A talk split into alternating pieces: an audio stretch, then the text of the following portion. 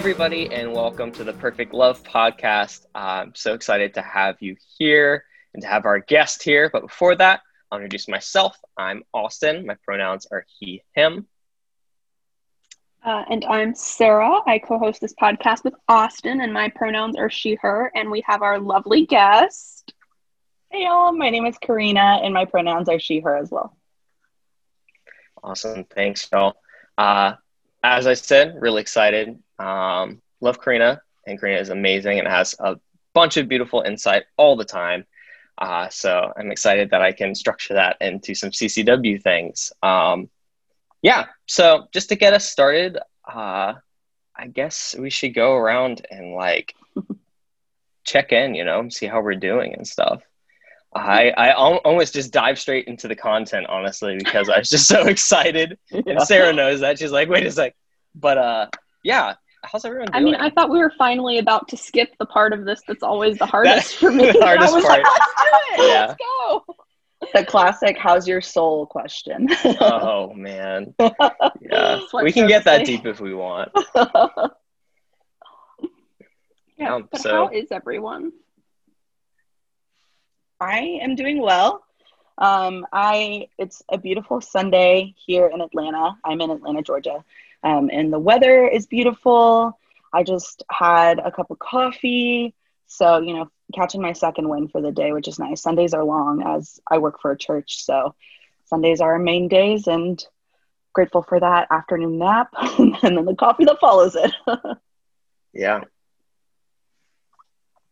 yeah, I'm I'm doing pretty good. Uh, tired. I've been working a lot. Just picked up a new job, which has been fun and great. Haven't got the paycheck yet, so it's like waiting for that motivation. But I was also just uh, uh, telling Karina and Sara, uh, I just redid my living room space, and it is giving it's giving me so much life. Just like having this new space in my living room, and it's so much brighter, and I can like I don't know, lay on the floor. I don't know what I'm supposed to do with the extra space, but I just feel like it, it helps. So yeah, you can use it for yoga. Good. Yeah. Oh, that's what like, I need to do. Lay, that's lay out your do. mat, meditation. Okay. So it's really funny that you say that because I definitely rearranged my room this week as well. Um, I don't have a living room to rearrange because I live with a lot of people, but I have a bedroom that is mine yeah. that I can rearrange. And I rearranged it. And my first thought with the way I rearranged it was, oh, I have the perfect spot to put a yoga mat and look out the window in the morning and Ooh, do yoga now. I love That's that. so great. So I think that's really funny how y'all just like that's came to the same conclusion about that. Yeah. Yeah. I I should have come to that conclusion. I tried doing yeah. Uh, yeah, shameless plug if y'all want to do yoga and you're stuck in your house. Yoga with Adriene. Um, oh yes. Yeah, I Classic. I found that and I was like, this is amazing. And she's so like mm-hmm. forgiving of like you can do whatever mm-hmm. pose you want. It's fine. Uh, I just need to get to doing it more because every time I do it, it's just so great. But mm-hmm. not going to skip over Sara. How are you doing? I know you, you reorganized your room a little bit, but how are the depths of your soul? Hold on, no one else talked about the depths of their soul. That we got to rewind. Um, yeah. no, um, I am all right. Um, my energy has not been where I wanted it to be today. Um, so I feel like I'm already behind on stuff. But, uh, you know, all in all, I am doing all right. You know, just doing work, rearranging my room. I finished this hand crochet rug thing I had been working on for a year last night. Um, I did 85% wow. of it last night because oh, I've wow. been like it's really it's small. It's like not anything fancy, and it kind of doesn't look the best, but it's done now. So like, and it was relaxing That's awesome. to do. So is that like a, a happy sad accomplishment? Kind of. It. So I'm calling it a candy corn rug because it's three colors, and I mm-hmm. didn't realize this till I was on the like end of the second color, but I'd been getting like closer, and so oh. it's like kind of triangular, and the three is like a candy corn, but it's like gray and That's blue great. and yellow. And yeah. Anyway, I've been told it's good for a first crochet attempt by people who actually crochet. Um, That's it's nice. just not that great, but it's a rug in front of my bed now, so. I feel like I should try crocheting. Yeah. I, I was that so, I was that kid who like played with Legos all the time, so I feel like crocheting is just like that for adults, pretty much. Mm. Not that Legos are strictly for children, but uh, I would definitely buy more Lego sets if I could right now. Um, this was like hand crochet. You get like big yarn and you pull it through with your Oh, hand. whoa. Like it's not like Yeah. with the the needly thing. yeah, it wasn't with the needles. It was like you like make two loops, pull it through, pull it through. Loop. That's Wow. cool. Yeah. Yeah. The arts or the children's minister at the church I work for, she introduced uh, finger threading. Have you guys ever Mm. done that? And it's with yarn as well. But she'll give the yarn to all of the kids as they come in for those who can be a little fidgety and sitting down and listening to a story sometimes is difficult.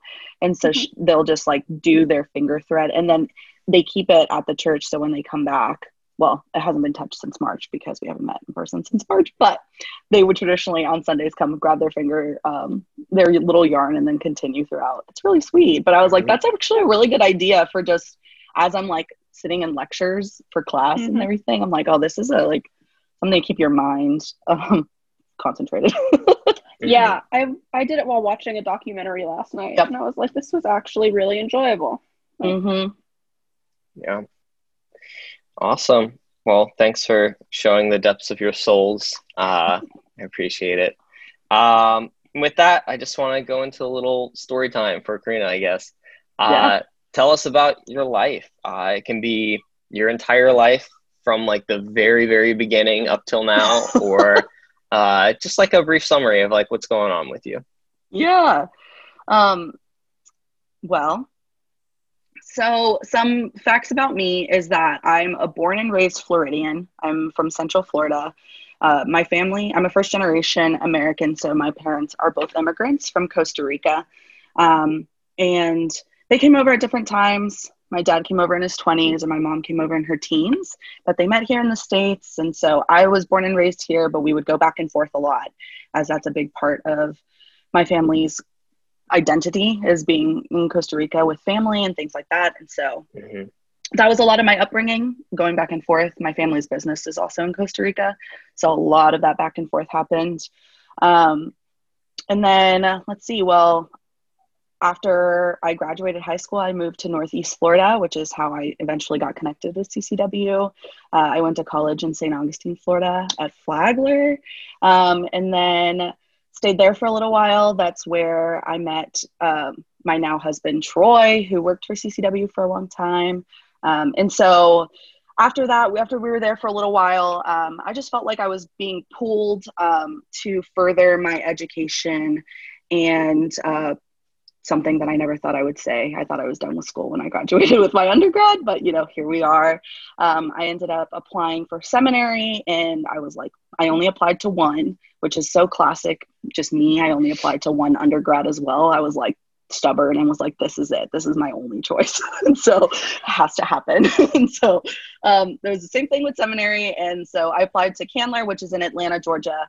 Um, and Troy and I had already been feeling a pull to be moved up towards Atlanta. We love, love the city.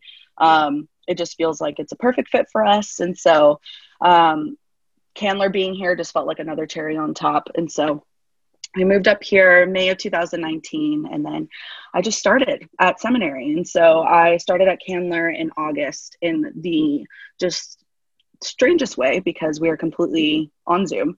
Um, well, not completely. We're actually on a hybrid, and so I have um, an opportunity to go in once a week, which is nice. But it's just interesting. It's not how I wanted to do seminary. I was very adamant that I didn't want to do online school, but you know, it's fine. The world had different plans. And so we roll with it. And so this is uh, where I'm at right now. I have been working for uh, in ministry since I was in college. Um, and it just always felt like something was there for me as I continued to explore my calling. And so I inevitably found myself becoming, oh, there's a kitty. Yeah, my cat is it. yes, Chamomile's just always wanting my attention. I love it. Yeah, Um, here. we're all cat people on this call, so that makes me happy.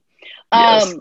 What was I saying? Oh, I found myself inevitably, inevitably um, becoming United Methodist, and so I'm actually um, on track for ordination, um, and so I'm currently seeking order deacon, um, and so it's just a wild world. But here I am, 25, starting seminary.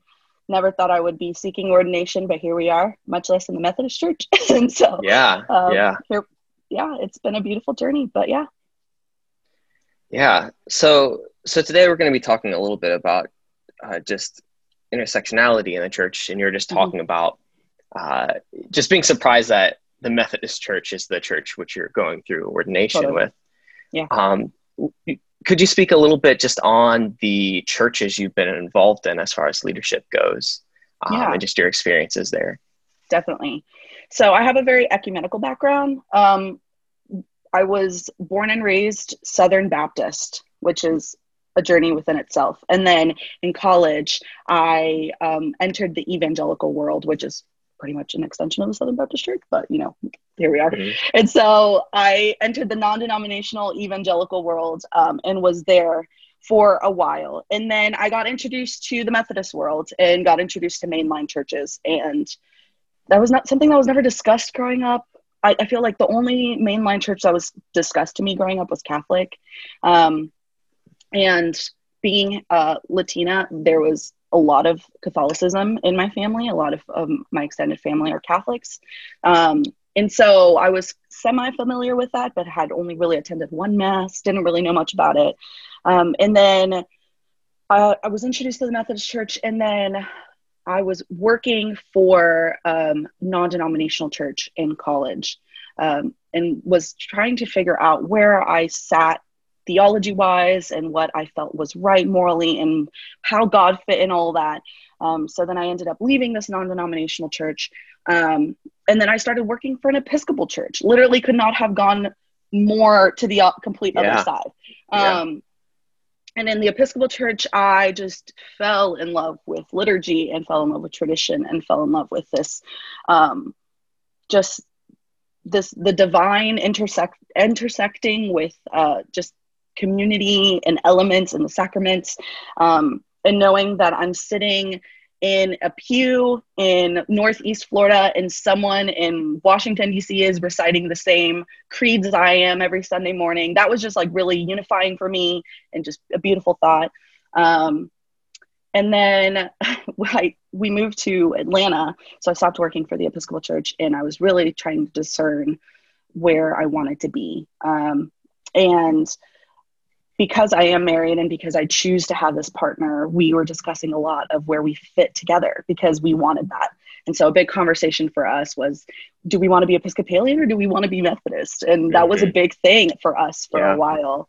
Um, and so we just were exploring that a lot and ultimately just fell in love with the concept of the open table in the Methodist Church and just couldn't deny that that felt so at home for us. Um, and knowing that there was room for me, for Troy, for everyone else, our extended family, anyone who wanted it. There was room at the table. Um, and so that's ultimately where we just ended up falling in um, and feeling that call so much so that I feel like I'm, I'm feel this call to pursuing ordination with it, which is wild. But all of that I mm-hmm. think influences where I'm at right now. And it was a bumpy ride. it was, uh, all over the place, it felt like, but I think that it all had a big uh, play as to where I'm at right now.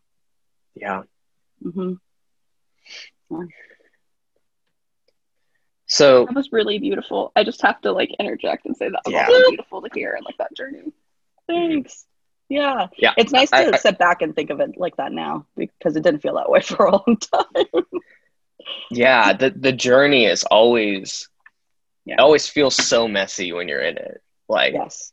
and then when you're on the other side, taking that intentional time to actually look through it and like see mm-hmm. where you've come from there, like, is so empowering and so cool. I know yeah. it's empowering to me to hear that journey and be like, wow, like yeah. all of that to end up where you are now. Um, totally. Yeah.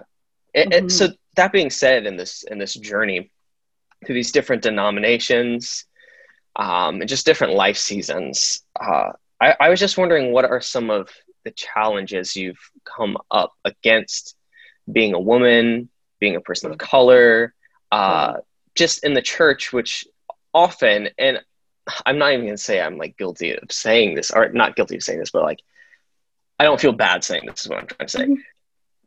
Churches, religion are often places where this stuff thrives bigotry, yeah. any tor- totally. sort of hate or racism. So I'm Absolutely. just wondering if if there have been some walls you've come up against or some racisms, just things in these different church places.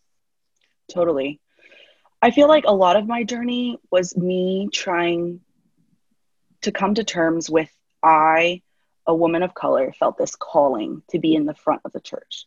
And I was reconciling being told my entire life that that was not where I fit and that's not mm. where I am. Um, and so I was constantly, even like if I wasn't actually realizing that I was looking for these things, that is that is what I was looking for. I was looking for someone that looked like me and was like me up front. Um, and then I got to the point where I was like, well, looks like I'm going to have to do it because I'm not finding anyone. and so, yeah. what do I need to do to change that? Um, my Baptist upbringing has taught me so much, and a lot of the foundation of my faith is thanks to that. But there was a lot of that misogyny that happened. The entire my entire um, hometown church is growing up, it, it's changed a little bit now, but growing up, we're all the leadership board were all white men, and they were white men of like afflu- affluent. Um, didn't have that like I was constantly battling being from two cultures and not feeling like I was Latina enough and not feeling like I was white or American enough. And so no one like understood my battle. I didn't even have the words back then to like really express that, you know? And mm-hmm. so once I moved out of that and w- went into college, I was like, what does church look like for me? I thought to myself, I was like a standard, like a standard, just good child growing up. I just uh, wasn't perfect, of course, but like I just didn't do anything outside of the predictable realms for myself. um, I also have very strict parents, very strict Latino parents. And so that also plays a contributing factor. But um, once I got to college, I was like, okay, what does this look like for me? Should I do the stereotypical, I'm not going to go to church because I just moved to college. I'm going to explore my life. That lasted for about a month. And then I felt like I was feeling this pull and wanting this community. And so I was like, okay, let me figure out what this looks like for me. And so it wasn't until college that I met a woman preacher. it wasn't until college that yeah. I met another female. And even then, they were still white. And so yeah. these women are still huge reasons that I even accepted my calling and started discerning my calling and felt like it was okay for me to do that. But they were still white women. And so, um, mm-hmm. yeah. And so it's just, it's just been an interesting journey. Um, over time, I have, um, and obviously my, my, um, not obviously, but my circle has widened to where I know I know women of color who are head pastors of churches and um, doing incredible things. Um, just I a woman that comes to my mind is Juana Jordan, who is in St. Augustine, Florida, at First um, UMC, and she's just doing remarkable yeah. things as mm-hmm. she is just phenomenal. And so um, yeah. it was a big influence for me. And so, anyways, yeah, all of that has played a part. It's come. It, it's interesting because I've never experienced. I, I don't have a, like an, a moment where I have experienced like outward racism within the church. Mm. It was always felt like it was kind of just, you know, not it just it wasn't I, I have distinct memories in my life of being having experienced someone who was like outwardly racist towards me yeah. but never like that in the church and so that's interesting and then um the sexism part definitely pay, came into play a lot that has a big been a big part of my journey is the sexism um in college the church i worked for um i was actually the children's director for this church and I was on like a volunteer kind of um, basis. I was actually never paid. Um, and then the head pastor took Troy out to dinner or to lunch one day and essentially told him that they weren't going to hire me until Troy became a part of the church too. And so that was like one of the big crashing moments for me that I was like, oh, I'm not valued without a male counterpart. And that's like a thing for me. And I don't think I jive with it. Like that's just not how I view God. I my calling from God is mine. It's not my husband's. It's not my pastor's. It's mine. And so that was a big part for me um, in college. Was like, okay, how does this? What what do I need to remove myself from this environment that doesn't affirm me for being completely me and doesn't see me for being completely me? What do I need to do about this? I need to remove myself, mm. um, which is really hard when your entire community is also engulfed in that. And I think that that's a big thing for folks, um, especially if you are queer, if you are a person of color, like being in those environments that don't completely affirm you for being entirely you. It's yeah. hard to leave when your entire community is also engulfed in that um, and mm-hmm. you're told that this is this is church and this is reality. And i know that that was a big part of my story growing up was that this was church. This is how it went. Like nothing was perfect right? Like but no there's some of those big things that i think are are important um, yeah. as i've left that that space and i moved into the episcopal church um, i was working for a very uh, large Episcopal church. Um, it's actually the second largest in the U.S. Uh, very affluential, uh, affluent. Sorry, um, and also very white. that was the other thing. I was like, there was two people of color on staff, and I was one of them, and um, so that was a big part as well. This church affirmed me, saw me. They, I owe so much of my like feeling pulled into my calling and being able to sit and discern that to this church and that clergy that's there. They are the most incredible humans. Um, excuse me, but they were all still very white. Um, and yeah. so that's been a big part of my journey is feeling like I'm always the person of color on staff. Um, so yeah, it's just an interesting thing. yeah. yeah. Yeah. I think what you touched on on like not having some direct big experience of like racism from the church or like that's important to like touch on too because it's like the representation like yeah. Even yeah. if you're in a really progressive church and there's no yep. there's no people of color on staff there's no people of different sex- sexual orientations on yep. staff like that matters and that yes speaks louder than you being like, "Yay!" Like we don't believe in hell. like it's, totally. it's like it totally. speaks way louder. So that, yeah, yeah that's that's, that's super interesting. Mm-hmm. There's something about all the the environment that we're in socially right now with so many churches doing incredible things in acts of anti-racism and wanting to um, deny white supremacy, right? That this is something that is not from God. Um, and we're seeing all these like book clubs and things pop up and all these things, and they're incredible and important things. But if you're not looking at the inside, if you're not looking at what does your staff look like, what are the voices that are influencing this, who was the one who suggested this book, like all these kinds of different things, all those things matter, and they all play a bigger part into the bigger picture of um, reworking this systemic like racism that's been embedded in absolutely everything. so, yeah. Mm-hmm. So, oh, sorry, I didn't mean to cut you off. No, no. I was gonna say, well, I think I cut you off, Sara. So what were you gonna say? no. Um. So you touched on this a little bit as you were talking about how growing up you didn't have um, a woman of color like in the pulpit to look up to, but right. now you are like that woman for people because you're like a youth minister. That's part of your thing, right? Yeah. Like I'm not imagining. No, that. and it is so 100 percent my thing. Yeah. Um, and so I guess I just wonder what it's like for you to have to be able to be that person for other people one but then also you have i would imagine this opportunity to shape the education of the next generation and like that's going to have a profound impact on the way the church moves and so i just wonder yeah. what you're doing there and like hmm. how you think we can work on that? Yeah. Um, so my calling, I feel right now, as of right now, the way that I recognize my calling is for youth. And so, and is to be within youth circles. And so that's been a big part of it. Um, that recognizing that responsibility and knowing that these eyes are watching me and also learning from me, but also vice versa, right? I'm, I learn a lot from them. And so the last church that I was at, the Episcopal church that I've mentioned, um, I had a giant roster of kids. This was a very large church. My roster literally ranged from it was like 500 kids, but on average, I was seeing one to maybe 150 of the kids, and they were all white, literally every single one of them. And so that was something that I thought about a lot during my time there. Is what what does me being a bridge look like? Um, knowing that I'm building relationship and trust with these kids. Uh, they love me and I love them, and they have a female woman of color, like who is leading them in these things and in these questions and these wonderings. Um, I didn't have that growing up. I didn't have anyone like that, and so I just took that as a big responsibility of understanding.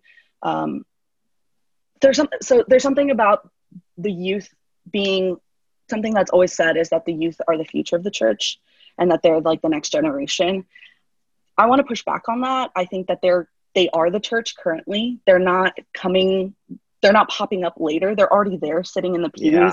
embodying the building, you know, doing all the things in there. And so, what does it look like for us to be preaching not only and teaching not only our adult congregants, but knowing also that those like little younger ears are listening in the back and not just our like high school and middle school but also our kids like they're they're a part of this community and like honestly there's more kids than adults half the times in churches right and so yeah it's just that's been a big part of how i view this and how i see it it's, it's been interesting. Yeah.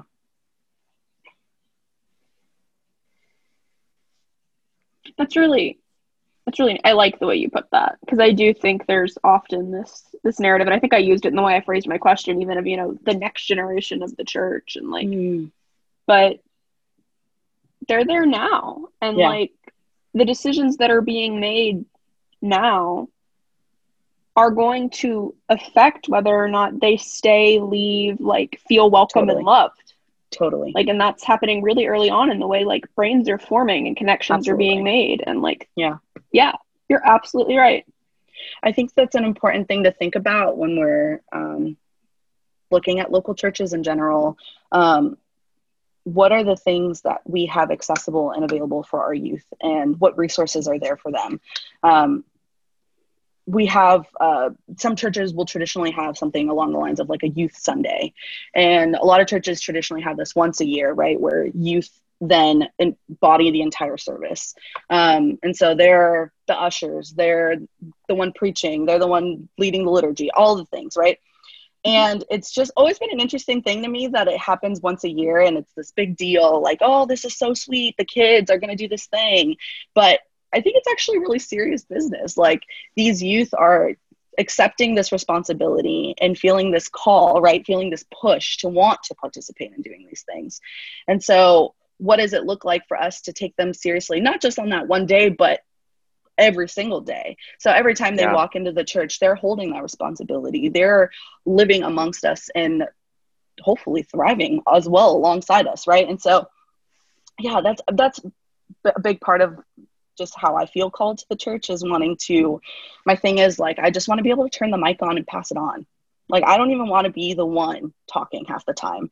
Um, I think mm-hmm. that representation is important for, and that's why I also feel this call to be up on the front, if you will. But my big thing is like I just want to turn it on and pass it on. Like they're the ones they have the voice now. They know what they are wanting and thriving and fighting for.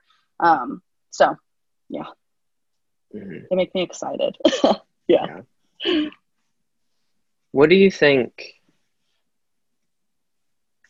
What do you think are some ways that churches could come together and combat kind of this issue against not wanting, be it LGBTQ plus people, women, people of color, like in leadership? What do you think is uh, a good way of doing that because I the, the one example mm. I have in my head right now is like Grace UMC, which is majority 60 plus congregation as far as age yeah. goes. Like it's yeah. old white people most of the time. Yeah.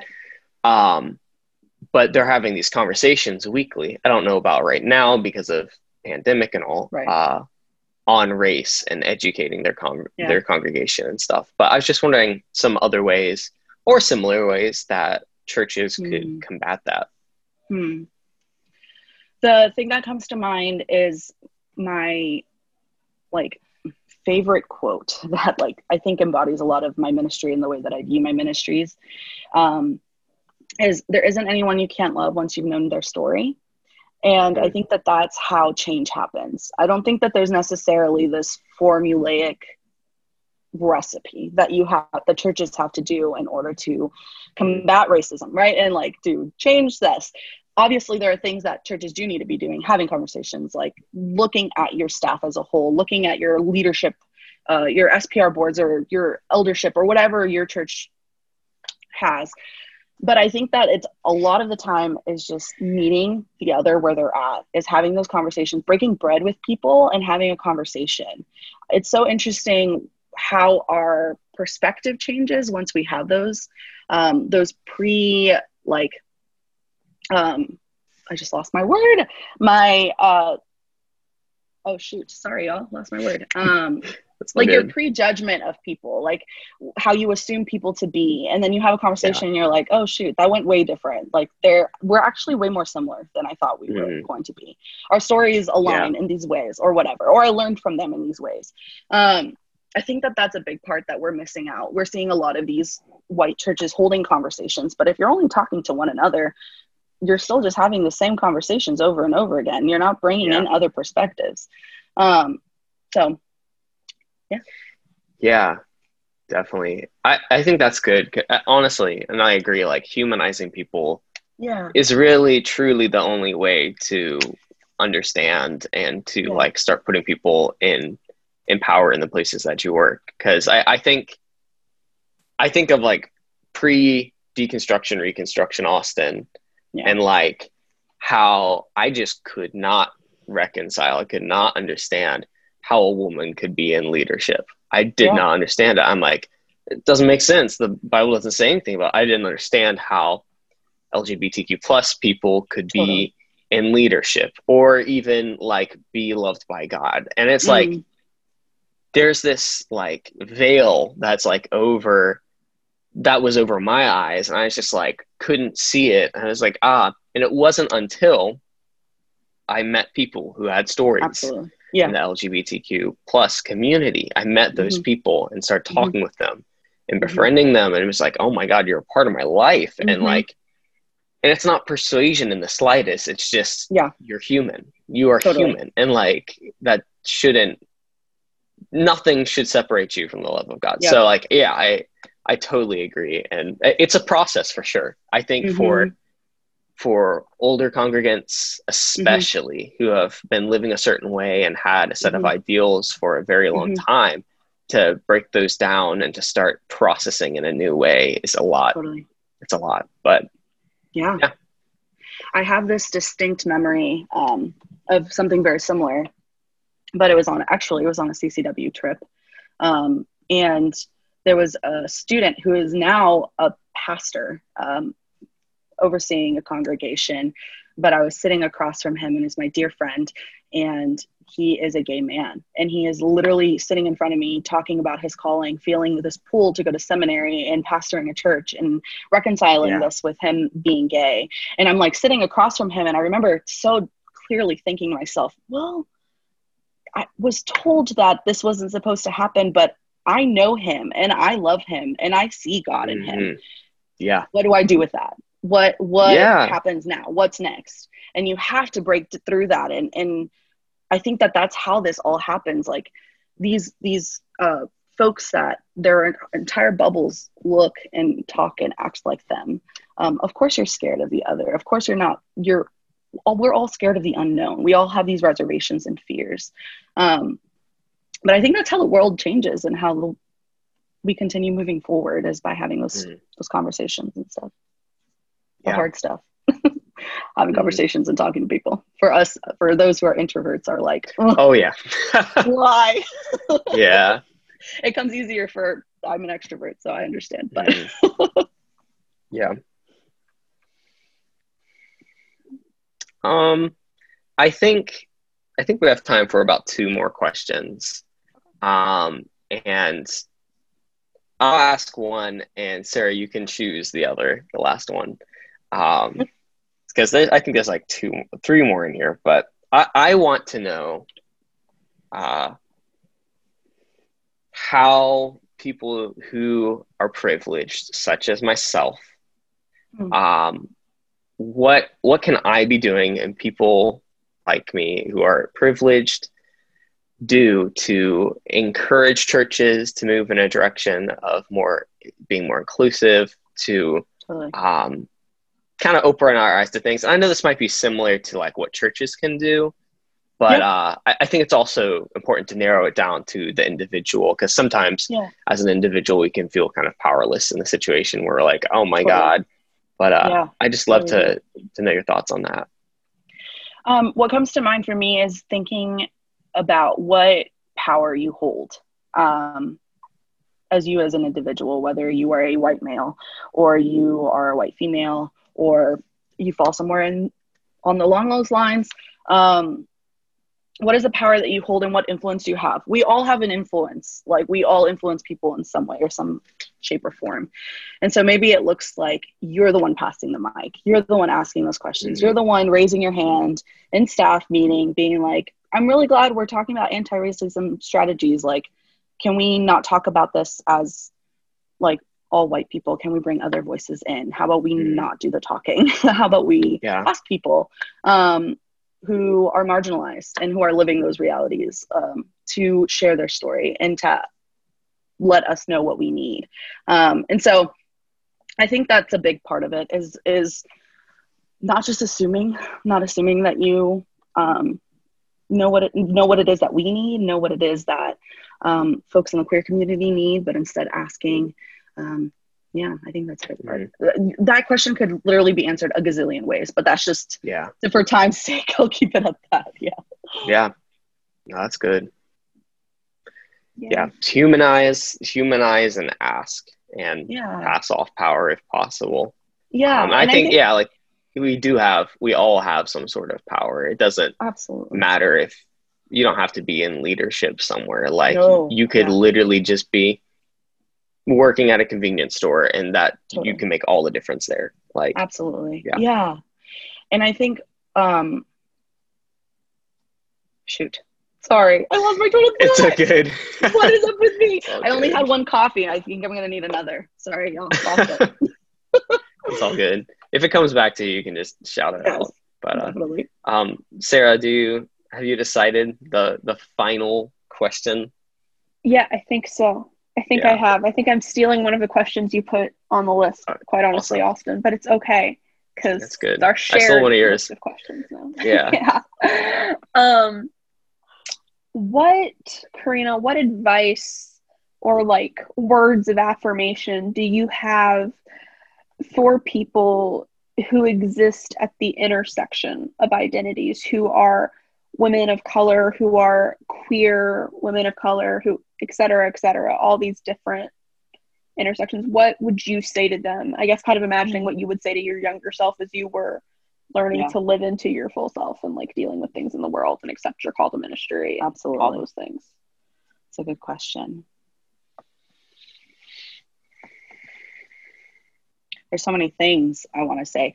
A question um, I have a professor, uh, Dr. Greg Ellison, who is a phenomenal human being, but he um, is my pastoral care um, professor, and yeah, he's he's great. He's got a few books if you're looking for something along those lines. But something he asked us the other day was, um, "What would you tell your inner child? What would you um, want your inner child to know?" Right? There's just a you know casual question that he likes to ask at 6 p.m. on a Monday night when we have class.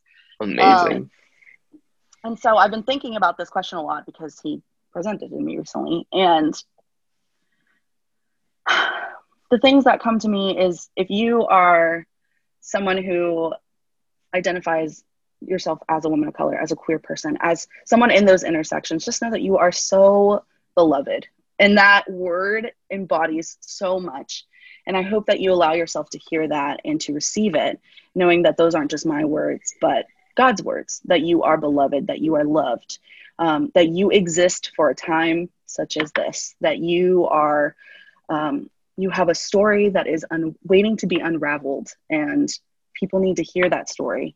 Um, I wish someone would have told 15 year old Karina that she mattered, that yeah. her story was important, mm. to hang on um, in those moments that I feel felt so alone and felt so depressed and just alone is the word that comes to that.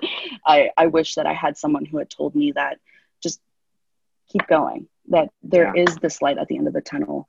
Um, so I hope that if you heard anything about the, this entire conversation, is that those things exist and that you are important. Mm-hmm.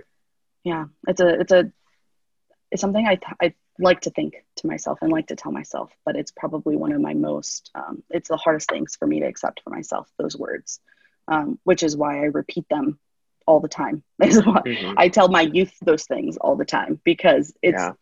such, it's an upward battle to even to receive and to hear those words. Um, but yeah. Yeah. Awesome. Uh, also, the same goes for you too. I love y'all a whole lot. I'm grateful for you guys. Thank you. yeah, love you too. Honestly, like in all of this, all this stuff that you've just offered is so great, so inspirational, and yeah, I love learning new things whenever I do one of these. Like, in this is definitely one. Um, and they're scary conversations because yeah. I do I know does Austin Davis know everything about intersectionality in the church? Not at all. Yeah. Not at all. Not in the slightest. but like, thank you for informing oh. me, um, and hopefully informing those who are listening to this or watching this, if that's on live or uh, podcast version. But yeah, it's been really great having you. So. I appreciate y'all so much. Love. I could give you a hug. Thank you so much. Yeah. Like is it like is it rainy and vibey up in Atlanta right now? Because it's definitely rainy and vibey here. No, we have uh, clear skies and it's sunny. It's beautiful. Yeah. It's wow. and it's like 68 degrees. It's honestly my dream day. Mm. It's yes. it's it's like 70 some low 70s today, which is incredible. Nice. Needed it. Florida, you're getting there. soon. Yeah. Well, thank you, uh, everyone. Thank you, Sara, for being an incredible host. Um, and thank you, Karina, for being an incredible guest um, oh. and everyone else who's tuned in. Uh, if you're interested in this type of stuff, we have it happening reoccurringly. So it just keeps happening. Uh, October 20th at 7 o'clock will be the next time we drop a live episode. And then a week after that is when the podcast version comes out. If you're strictly someone who just listens to this, uh, if so, thank you. Um, but yeah, I hope y'all have a good rest of your day. I'm going to go head off to work soon. So, bye, y'all. Bye.